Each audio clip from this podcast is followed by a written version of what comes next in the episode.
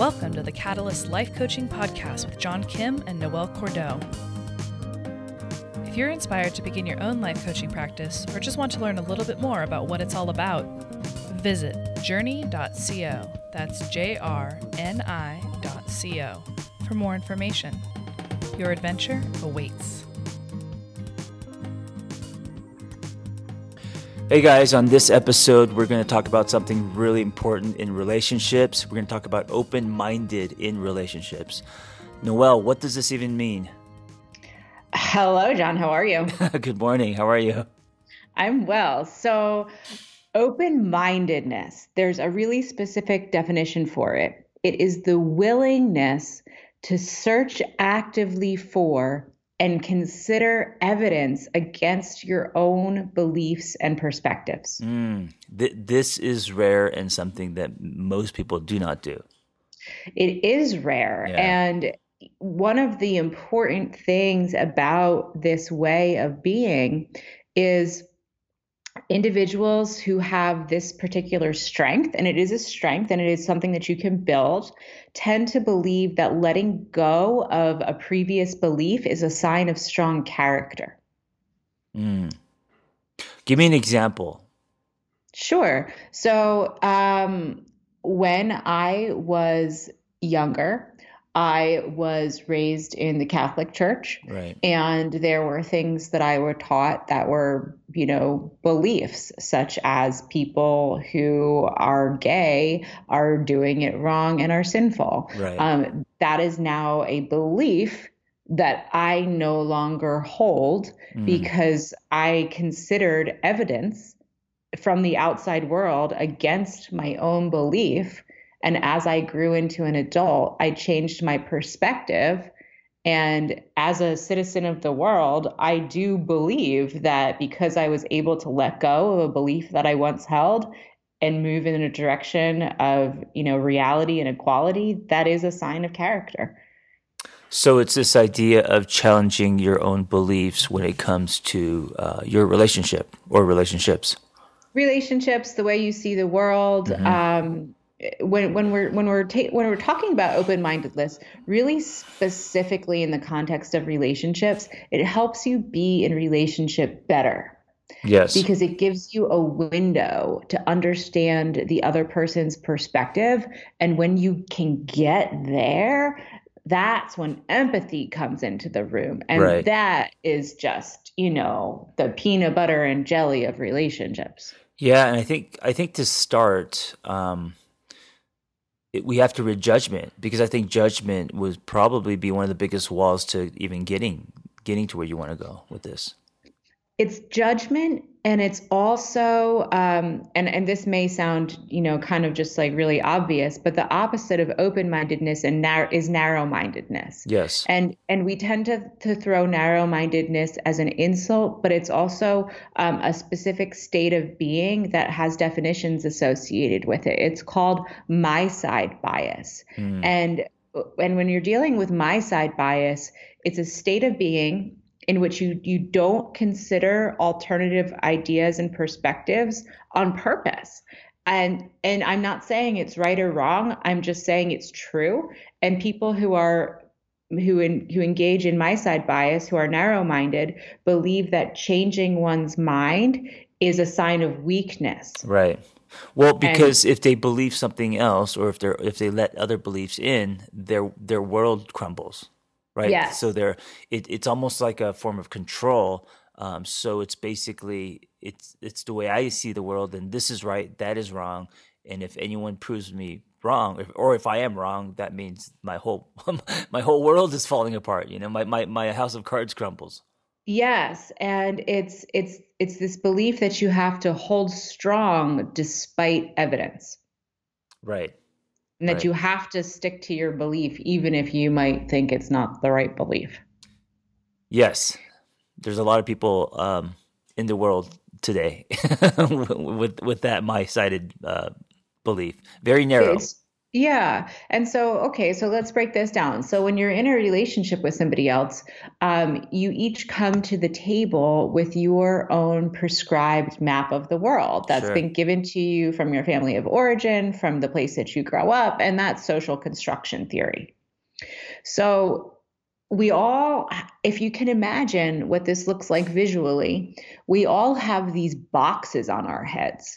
And inside that box is the idea of the level of education that you can receive is the idea of of what your skill set is what you personally are capable of how far you can go in the world in terms of your career um, in terms of who you can marry, in terms of where you can move geographically, like literally, physically, how far you can go in the world, what your hair can look like, what your face can look like, what your body can look like. Um, and, you know, as coaches, I tell our students that your job as a coach is to really, really, really gently take that box that prescribes all that stuff off of somebody's head and hold their hand while they view the full expanse of possibility for the very first time. Mm. Opening their eyes, basically. Opening their eyes, opening their eyes to the fact that there there is actually limitless potential for whatever you want to do with your time. Right. And and so, you know, in relationship, if you can imagine two people coming together and they both have unique boxes on their heads, these boxes are just going to knock into each other. Yeah. Well, I mean, they're they're also bringing to the table their own definitions of love and what love looks like, which can be very different. What love, what love looks like, uh, sex, how often that takes place, what Yeah. that looks like, Yeah. finances, how that works, what Right. that looks like, food, holidays, family. You know, it it goes on and on and on and on. So, what do we do? What do we do to practice um, open mindedness in our relationships? Because I, I, I do think it's a practice, correct? It is. It is 100% a practice. I mean, step one is acknowledgement that you have a box on your head. Yeah. Acknowledging your narrowness. Yeah, acknowledging your narrowness and and having a conversation with yourself about, hey, am I willing to broaden my views? Because it's scary. Yeah. It's scary. An example that I work with when I work with folks on alternative relationship styles is um, is is opening a relationship from monogamous to non-monogamous. Mm. Oftentimes, there is one partner that wants to open the relationship, and the other partner is really fucking freaked out. Yeah, I mean that's um, for most people that's that's terrifying because it's it's basically um, you're you're accepting a, a brand new uh, imprint, a brand new way to love. Yeah, a brand new way to love. And and there's and oftentimes when when we bump up against something that's really hard to open to, there's fear on the other side. Oh yeah, of course. I mean we're talking But about brand new rules. Everything changes. everything changes. Yeah. Yeah. And so the the goal of of engaging in this exercise and activity is to be able to take life's lumps and bumps and changes and different seasons and chapters and build strength of open-mindedness so that you can understand somebody else's perspective in a healthy way Mhm. that allows two people to grow together versus retreating further into their boxes. Yes, and I think you know this idea of safe spaces, especially in relationships. Um, I don't think you could create a safe space unless you are practicing open mindedness. Because if someone comes to you with something, uh, or if there's a conversation and you're being narrow, behind that there's going to be control, and you're going to want to put their box into yours. It's a really common relationship mechanism to try to argue with your partner and Yeah. get your partner to see the world through your lens. Right, and that's called control. Yeah, it's called it's control, it's manipulation. Right. I see it all the time. Have you ever seen one of those couples that just fights and fights and fights and fights and it's just like, "Oh, holy shit." Yeah, You know, and, like and they're fighting over something ridiculous, like silly. ridiculous Yeah. but but but it's almost become this um this cyclical pattern of behavior of like you see the world wrong Right. it becomes a um, a loop. It becomes a pattern. It becomes the Mm-hmm. di- the dynamic of their relationship. It becomes the dynamic of their relationship. There was uh, somebody in my friend circle who has this dynamic with his wife, and he turned to another one of our friends the other day and looked at her and said, "I'm never gonna have peace." Mm. And I, it was funny, but it was also sad. Yeah, of course, of course. It, ba- it basically says I'm not moving. Yeah, I and and I'm never going to have peace that my wife can't accept me for who I am. She's always going to have a problem with me. There's always going to be a fight. Yeah, yeah, that is sad. It is sad. And So Well, I was going to say, if you're listening to this, um, you know, one of the ways that you can change the dynamic of your relationship, because most people are always always waiting for the other person to change, they're pointing fingers, they're blaming. Um, if you practice being open or open minded, you could then change the dynamic of the relationship. You can. And, Yeah. you know, when we're talking about relationships over long periods of time, when, when you're early in a relationship, the getting to know each other, understanding each other's perspective, having these hard conversations, fighting, knocking around, that can be part of the dynamic. Sure, great. When you get into relationships that span, you know, 8, 9, 10, 20 years and you're still hanging on to these dynamics that go in cycles of fighting and non-engagement and non-acceptance, if if you love it, I'm not going to yuck your young, but but what I see is um, it can become a toxic loop that triggers your nervous system and floods your body with cortisol, and it, there is another way. Right. So Let's talk about let's talk about that other way. the other way is um, is number one you have to come to terms with yourself that you have willingness to seek out and pay attention to evidence against your own beliefs and perspectives. Hmm that's number one. Yeah. um, so right now i'm working with a couple two women. They're married and one of the two women is bisexual and she wants to open their marriage so that she can be fulfilled in who she is and also date men Mhm. um, for the other partner, um, this is scary. Yeah. This is scary. So, partner two needs to examine her own willingness to say, hey, is there a world in which I can pay attention to evidence against my own beliefs and possibly accept them as true for me in the future? Mm, And that tends to be a yes or no question. right. So starting with um, Did I? Chal- no, no. Starting with um, challenging and uh, asking yourself these questions first. Okay, so I, you know, I, I think what we're talking about um, is like I think it's actually soil in a relationship. I mean, this idea of practicing open mindedness in your relationship. Um, I, I, I don't I don't know how you can have a thriving relationship, any relationship, without that piece. it takes bravery. Yeah. It takes bravery because life changes constantly and it's it's about having um, an open versus a fixed mindset Yes. that you as a human are willing to accept different perspectives from your partner and consider that they might have some validity down the line even if it feels uncomfortable for you Yeah, I I love that. Um, putting the uh, open versus fixed mindset, applying that to your relationships. You know, asking yourself, are you um, maneuvering in a way where your mindset is fixed, or are you actually practicing an open mindset in your relationship? Yeah, so I'll give you the exercise for this because I thought it was really interesting. So, if you're coaching someone and there's something about their partner or their family or somebody or some relationship in their life that is there's constantly friction, you say, okay, what's one topic that you frequently argue about with someone?